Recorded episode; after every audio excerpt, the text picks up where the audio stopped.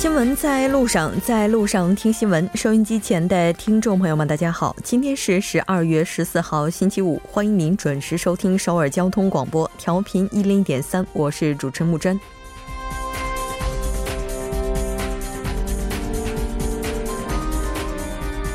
出生率持续走低，今天首尔的日新生儿出生数字跌破了两百人。同一天，政府解决国民年金告急问题的第四次综合方案是正式发布。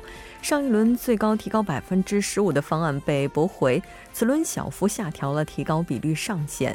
虽然目前承诺的收益率会提高，但在多缴多得的基础上进行换算，大众又是否能够顺利接受，依然是未知数。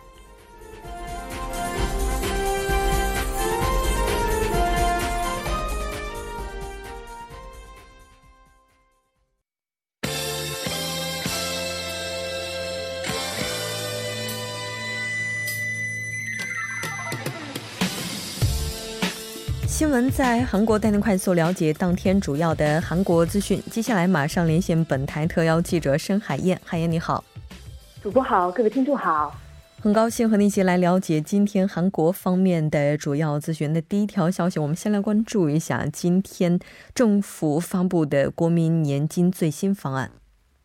呃，好的，那政府十四号呢发表了多拿多得的这种国民年金的修改方案，将目前百分之九的这个国民年金保险费率呢上调到了百分之十二到百分之十三，呃，缴纳金额呢有所增加，而这个收入替代率啊，也就是这个退休后的养老金的比例呢，则不会降到百分之四十，而是上调到百分之四十五到百分之五十，呃，也就是提高了这个养老的收入。韩国保健福祉部当天呢发表了以上述内容为核心的这个第四次国民年金综合运营的计划方案。那为了实现这个公共年金的政策目标呢，政府表示可以考虑收入替代率的调整范围，呃，在百分之四十到百分之五十，保险费率在百分之九到百分之十三，基础养老金在三十到四十万韩元，呃，上述范围内这样的一个政策方案，并且呢提出了四种不同的方案。嗯。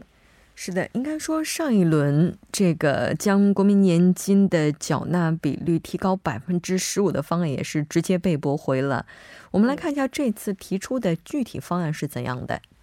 嗯，好的。那第一种方案呢是维持现状，将这个收入替代率呢维持在这个百分之四十。呃，第二种方案呢是将基础养老金呢上调到四十万韩元，将收入替代率呢调整为百分之四十。呃，第三种方案呢是将这个收入替代率呢上调到百分之四十五，将这个保险费率呢从目前的百分之九呢上调到百分之十二。那么最后一种第四种方案呢是将收入的替代率呢上调到百分之五十。将保险费率呢也上调到百分之十三，政府强调呢这种政策的组合呢是为了实现政策目标，而政策组合呢呃需要通过这个国会和经济社会的劳动委员会的共同协议呢来达成。嗯。嗯，所谓的收入替代率指的就是和退休前的平均收入相比能拿到的退休金比率。当然，目前这个情况可以说还是没有能够最终达成协议，那还是需要后续的一些双方的协议。那这条关注到这儿，我们再来看一下下一条消息。好的，下一条消息是有关党政推进废除出租车份子钱转为月薪制的相关消息。嗯，是的，没错。关于出租车业界的收入问题，一直以来围绕着份子钱的讨论也是非常多的。那这个份子钱接下来有可能会被废除，我们先来看一下报道内容。嗯，好的。那近来呢，出租车行业呢强烈反对卡卡奥实行这个拼车服务。呃，对此呢，共同民主党和政府呢开始推进废除交给这个出租车法人的份子钱，引入月薪制。呃，党政呢今天上午在这个民主党代表李海赞的主持下呢，在这个国会呢召开了党政协议，就上述内容呢达成了一致的意见。呃，民主党出租车拼车工作组的这个委员长呃全贤基议员表示呢，所有人呢都同意进一步发展出租车产业，提高对这个出租车司机呃以及从业人员的这种扶持的政策。他提到呢，就份子钱问题呢，国土部和国土委员会决定呢。全面引入月薪制，并且呢积极考虑这个出租车的扶持方案和发展的方案。呃，全新基议员称呢会通过法律和制度的全面引入月薪制，党政呢也会这个即刻树立对策，让月薪制呢尽快落实。呃，此外呢还会制定其他的呃这个相关的扶持政策。嗯嗯，是的，有关工作时间以及最低工资方面呢，也是进行了各方的商讨。我们来看一下目前的情况是怎样的。呃，除了上述的这些方案之外呢，他还表示将确保这个工作时间和最低工资，保障这个出租车司机的最低工资。呃，加强雇佣劳动部的工作监督，并且呢，整顿有关法规，制定必要的对策。当被问及引入月薪制是不是会导致这个出租车费用上调的时候呢，全员回答称，呃，目前没有考虑这个上调费用的这种呃方案。但是对于出租车行业要求卡靠撤回拼车服务的这种主张呢？全员称呢，尊重反对拼车服务的出租车行业的立场，但是呢，也要尊重渴望共享经济的业界和这个国民们的这种立场。嗯嗯，是的，没错。那其实应该说，接下来的话，在二十号也会举行一次大型的反对拼车服务的集会。那在这之前，是否能够各方拿出一个比较好的方案，目前还是备受期待的。那这条关注到这儿，我们再来看一下下一条消息。好的，下一条消息是有关上调最低工资、提高了生产率，对雇佣产生负呃这个部分负面影响的相关消息。嗯，是的，依然是先来关注一下相关的报道内容。呃，据韩国央行的这个研究结果显示呢，上调最低工资呢，对提高韩国制造业的生产率呢起到了积极的作用，对雇佣呢则产生了部分的负面影响。呃，不过这项研究呢是以二零一零年到二零一六年为对象进行的，呃，因此呢很难说明近来骤增的这个最低工资对雇佣等这个经济情况造成怎样的波及效果。呃，美国的这个密西根州立大学教授金奎一和韩国央行经济研究院的资深研究员陆成焕呢，十三号发表了最低工资与生产率韩国制造业案例的报告，称上调这个最低工资呢对制造业的生产率呢起到了积极的影响。那研究团队呢，利用2011年到2016年的这个统计厅经济活动人口调查和地区雇佣调查资料呢，呃，计算得出最低工资劳动者的比例，呃，再根据这个行业和雇佣规模呢，推算出平均最低工资的影响率。分析结果显示呢，最低工资的影响率根据行业和公司的规模差距还是相当大的。嗯嗯，是的。那从这个行业上来看的话，对哪些行业的影响是比较大的呢？呃，最低工资的上调呢，通过最低工资影响率的变化呢，对生产率产生了影响。那其中呢，对制造业的影响十分的正面。按行业来划分呢，汽车、食品、非加工金属还有这个纤维产品等的影响比较大。那么相反的，对电子产品和非金属产品等部分行业呢，则是产生了负面的影响。呃，另外呢，规模越大呢，对生产率产生的积极影响呢，也会随之更大。那另一方面呢，韩国央行经济研究院的研究委员林贤俊等人呢，又发表了这个最低工资对雇佣结构造成的影响报告。呃，内容显示呢，在上调最低工资的情况下呢，受到最低工资影响的人每增加百分之一呢，那非正规职的比例呢就会上升百分之零点六八，呃正规职和这个非正规职的月平均的收入差距呢会增加五千韩元。呃，那鉴于这一段期间里这个非正规值比例呢为百分之四十五点一四，呃，因此呢，刚刚提到的这个百分之零点六八的上升率呢，其实并不算太大的变化。呃，但是值得注意的是，这份报告的调查期间呢是二零一一年到二零一六年，那么二零一八年今年的这个最低工资上调幅度又非常的大，呃，因此呢，预计收入在最低工资以下的人和受到影响的人的这个比例增幅呢也会有所提高。那考虑到这一点呢，造成的影响可能会和之前的出现不同的情况。主播是的，应该说，二零一九年马上就要到了，也就意味着下一轮最低时薪呢又会面临着上调。那这一部分的影响该如何缓冲，也是需要我们今天急迫去思考的。那再来看一下下一条消息。呃，下一条消息是有关冬季消费者烫伤率高达百分之八十八的这样消息。冬季消费者烫伤率，这是怎么回事？我们先来看一下。呃，那最近的这个天气突然转冷，那电热毯引发的火灾或者是这个烫伤事故呢，也越来越多，需要格外的注意。呃，近三年六个月以来呢，韩国发生的这个电热产品安全事故呢，多达两千四百一十一起。在二零一五年之后呢，虽然说这种趋势有所缓和啊，但是这个今年开始呢，又再次开始攀升。呃，从韩国消费者院受理的这个事故来看呢，电热毯引发的这种事故呢占百分之六十一，呃，接近有这个一千四百六十七起；取暖床垫引发的事故呢占百分之三十八。那么大部分呢都是在使用这些产品的时候起火，或者是发生过热和这个爆炸的事故。嗯嗯，是的。那从这个消费者的受害情况来看的话，有什么特点？我们来看一下。呃，从受害症状来看呢，这个火灾或者是由于将这个电热产品长时间的贴在身上导致的烫伤的占比是最多的，达到了百分之八十八。呃，如果说不想遭到这种事故呢，首先在挑选产品的时候呢，一定要认准 KC 标志，那同时呢还要确认安全的认证码。那另外呢，即便是获得了认证的产品，也要呃避免这个皮肤呢直接贴在电热产品上。呃，当这个产品过热的时候呢，很难自行采取措施的，像这个老弱者或者是婴幼儿呢，呃，要尽可能的不要去使用这些电热产品。呃，另外呢，在保管产品的时候呢，也要注意不要折到电热线。呃，保管的时候呢，要卷起来来保存。嗯，是的，当然也希望收音机前的听众朋友们能够遵守相关的安全守则。非常感谢海燕记者带来今天的这一期连线，我们下期再见。再见。接下来关注一下这一时段的路况、交通以及天气信息。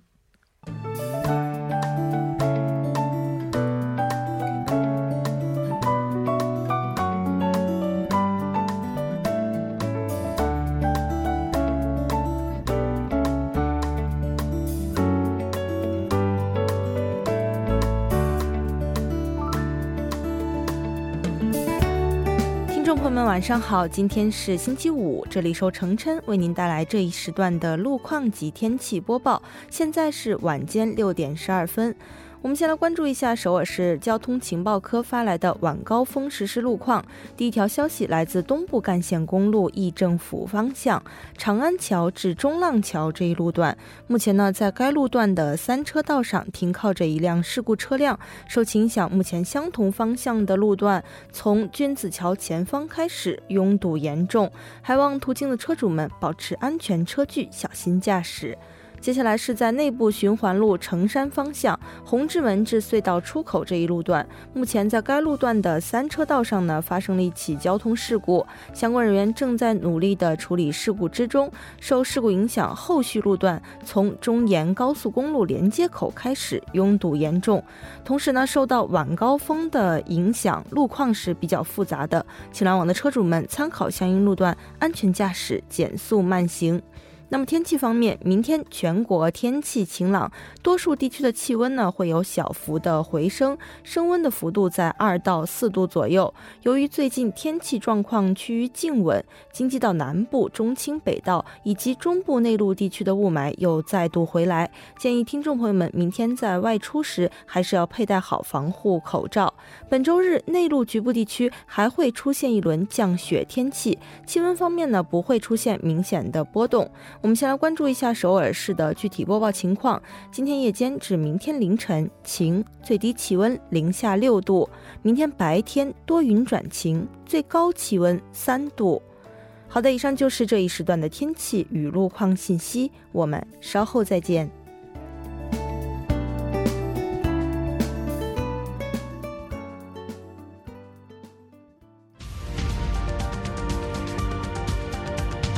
聚焦热门字符，洞察新闻背后，全方位解读当前时事。新闻字符。好的，欢迎回来，聚焦热门字符，解读新闻背后。马上为您请出栏目嘉宾音乐，音乐你好，你好，主播，大家晚上好。非常高兴和你一起来了解今天的新闻字符。今天的字符怎么带着一些事故的味道？哎，对，是今天跟大家聊一个坍塌危险这样的一个话题。嗯，是的。跟前段时间我们在听首尔栏目当中提到的这个坍塌事故有关吗？哎，是，还真是这样。就是我进来之前呢，还特意跟金作家聊过这个事情，因为他前段时间不就跟大家说过，这个江南三城东三城都有一个这个高层的建筑物嘛，发现一个裂痕，确实是这样。因为为什么要提到这件事情呢？是因为在今年六月份，如果大家有印象的话，在这个龙山区的时候，龙山区它也有一个这个四层高的商用建筑物，它就有过坍塌事件。你想想，不到半年，哎。在江南区又有一个怎么说？虽然没有坍塌，但是有坍塌的这样的一个危险因素，对吧？所以这些事情接连曝光，我们就发现这种骂这个政府啊，或者说建筑商啊，这种只顾眼前利益。忽视安全，什么豆腐渣？对对，豆腐渣啊啊！掩耳盗铃式的管理体系，这样等等，还有这种不完善的对策，可以说现在这种东西不绝，就是说经常在这个新闻版面上能够看到啊。可以说是从某个角度，也可以说明了是加重了市民们对于建筑物随时可能会有坍塌危险的这种不安的这样的一个情绪，所以有必要跟大家聊聊相关的话题。是的。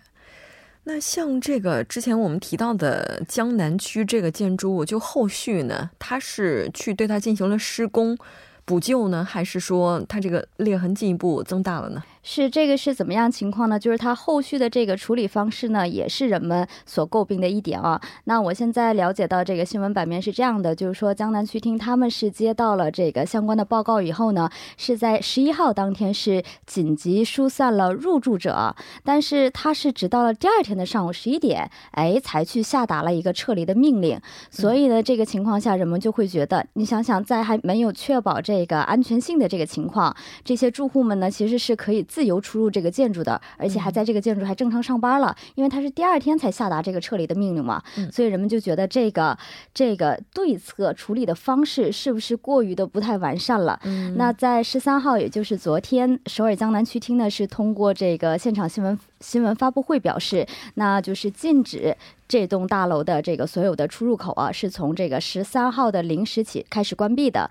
那么按照这个区厅呃揭露的这个数据来看的话，是以当天下午五点为准。然后在这栋大楼的七十九家的入住企业呢，是只有二十七家是全部搬走了。那没有及时搬走的这些入住企业呢，是得到区政府的许可之后才可以就是继续的，就是做一些这些搬家的相关的这样的一个流程。当然了，江南区也是为这些找不到办公室的这些怎么说入驻企业吧，可以利用一些居民中心呢，还有青年创业支援中心呢，暂时的为这些提供一个临时的办公空间。嗯，是的。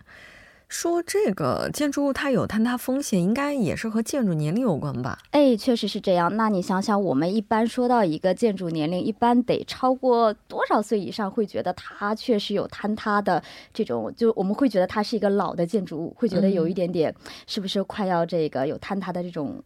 因为前一段时间水管老是裂，知道这水管大概是四十年。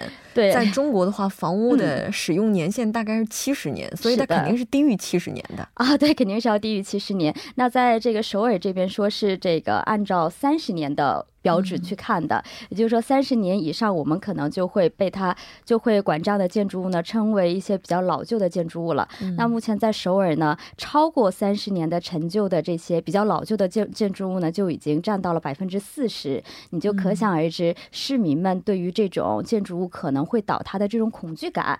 可以说是正在扩散，而且现在首尔地区的所谓的一些安全对策的准备也不是那么的尽如人意。当然，刚刚主播也提到了四十年这个，其实目前来看的话，刚刚我们说三十年是占百分之四十嘛，嗯，那四十年呢，其实按照首尔研究院发表的一个相关数据啊，它这个数据还是以二零一五年为准。你想想，今年都二零一八年了，我觉得现在可能数据要更高一点。那么就是说，超过四十年的老建筑物呢，也是占全体的百分之二十五这样了。那你想。想想，在这几年的话，我觉得目前最新的数据虽然还没有出炉，肯定会比这个稍微的高那么一点点，所以我们也能够理解，就是大家面对这样，就是说建筑物会有倒塌的这样的一个新闻，他们会做出的一系列的怎么说比较应急的相关的一些反应。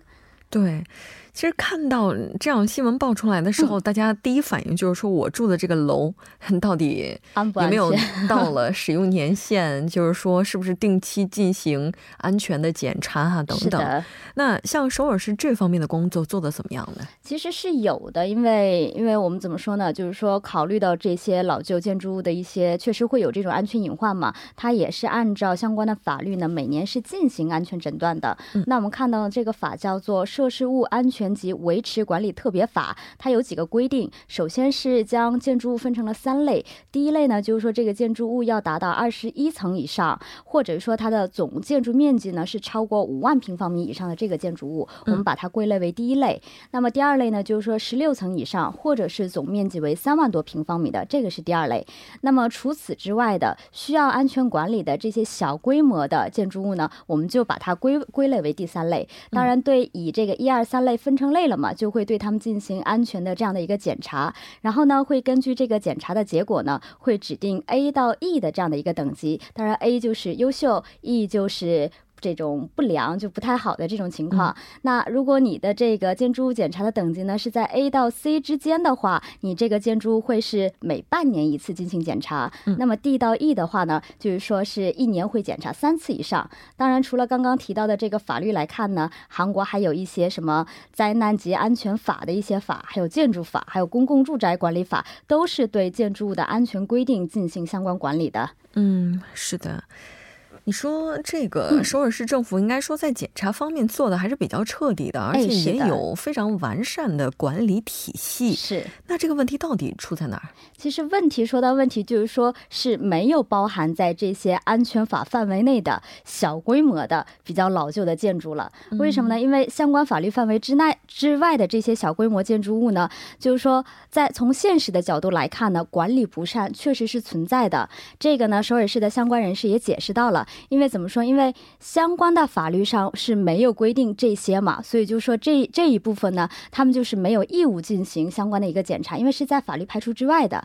然后还有一点，我们说检查总是要有人去检查。那么现在在这个首尔地区呢，大部分一些非建筑结构的一些技术人员，不是也是可以去进行检查的。也就是说，只要你有这个什么普通技术，或者说一般建筑师，也都去做，都去这个设立一些。安全诊断的一个专门的这样的一个机构，所以呢，这一点也是被人指为就是说降低了安全管理专业性的一个因素。也就是说呢，我们要做这个检查，其实是要有一个建筑结构技术人员的这样的一个情况，但是大部分只是一般的建筑师，他们就做这样的一个事情。所以就是说，其实不够专业的人设立了安全诊断机构，所以呢，做这个安全诊断呢，更多有一种走马观花的形式了。是的，没错。希望大家能够更认真的去做这件事情，也希望。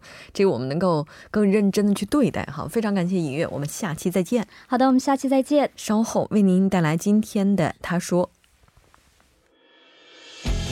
新闻在路上，在路上听新闻。您的点赞，您的回馈，是对我们最大的鼓励与支持。参与节目，您可以发送短信到井号幺零幺三，每条短信会收取您五十韩元的通信费用。另外，您也可以登录 TBS 官网三 W 点 TBS 点 s o v e r 点 KR 给我们留言。当然，在微信上搜索 TBS 互动，或者在 Instagram 搜索 TBS C News 也可以参与互动。新闻在路上，期待您的参与。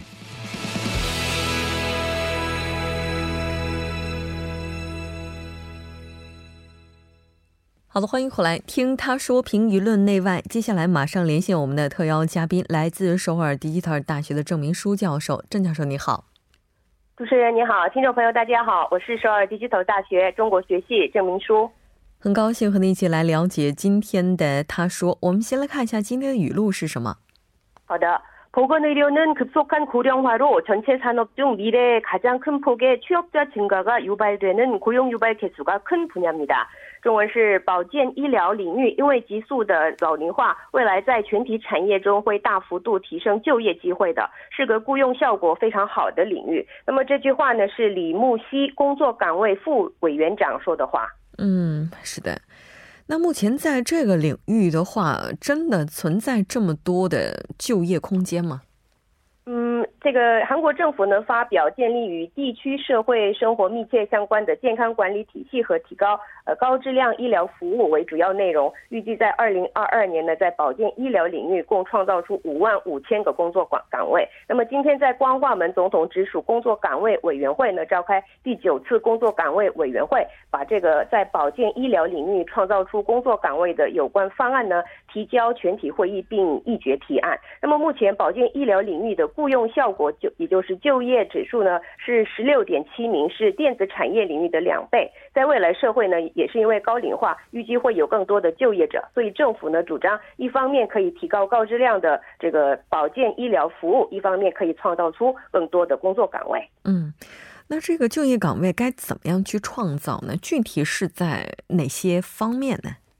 嗯，其实可可分为两个主要内容。第一个就是增加地区内的健健康管理人员。第二是增加医疗人员。看具体内容的话呢，首先在家附近的医院呢，将会雇佣一些提高高血压、糖尿病等慢性疾病的管理计划、咨询、教育、观察等具有整体性管理服务体系的健康管理人员。那么家附近的小医院和保健所呢，将从明年开始呢，先雇佣一百名，之后到二零二二年雇佣人员增加到七百名。还有戒烟戒烟指导员，今年共有一千三百多名，到二零二二年呢，要增增加到一千六百多名。还有呢，这个癌患者支援中心呢，也由目前的七所，明年要扩大到十四所。精神疾病管理中毒者的呃中毒人员呃。管理中毒者的人员呢，也将会增加，还有专门负责独居老人和残疾人健康管理的人员呢，明年各增加到一千三百名到二十一名。护士和助理护士、病人看护等专门人员呢，提供综合服务的看护看病综合。服务也将会扩大。那么明年呢，医院内的这个病床，呃，去年这个医院内的病床呢，共计有两万三千多个。那么到二零二二年呢，病床也会增加到十万多个。嗯，您刚才提到这个中毒人员，指的是网络成瘾的这些人，包呃，而且也包括像酒精中毒的这些人群吗？是的，嗯，差不多是是是。其实我们之前在节目当中也提到过，说跟韩国的总人口相比，医疗资源是严重不足的。所以到二零二三年为止呢，我们看到政府的计划还包括将会设立一些专门的医院。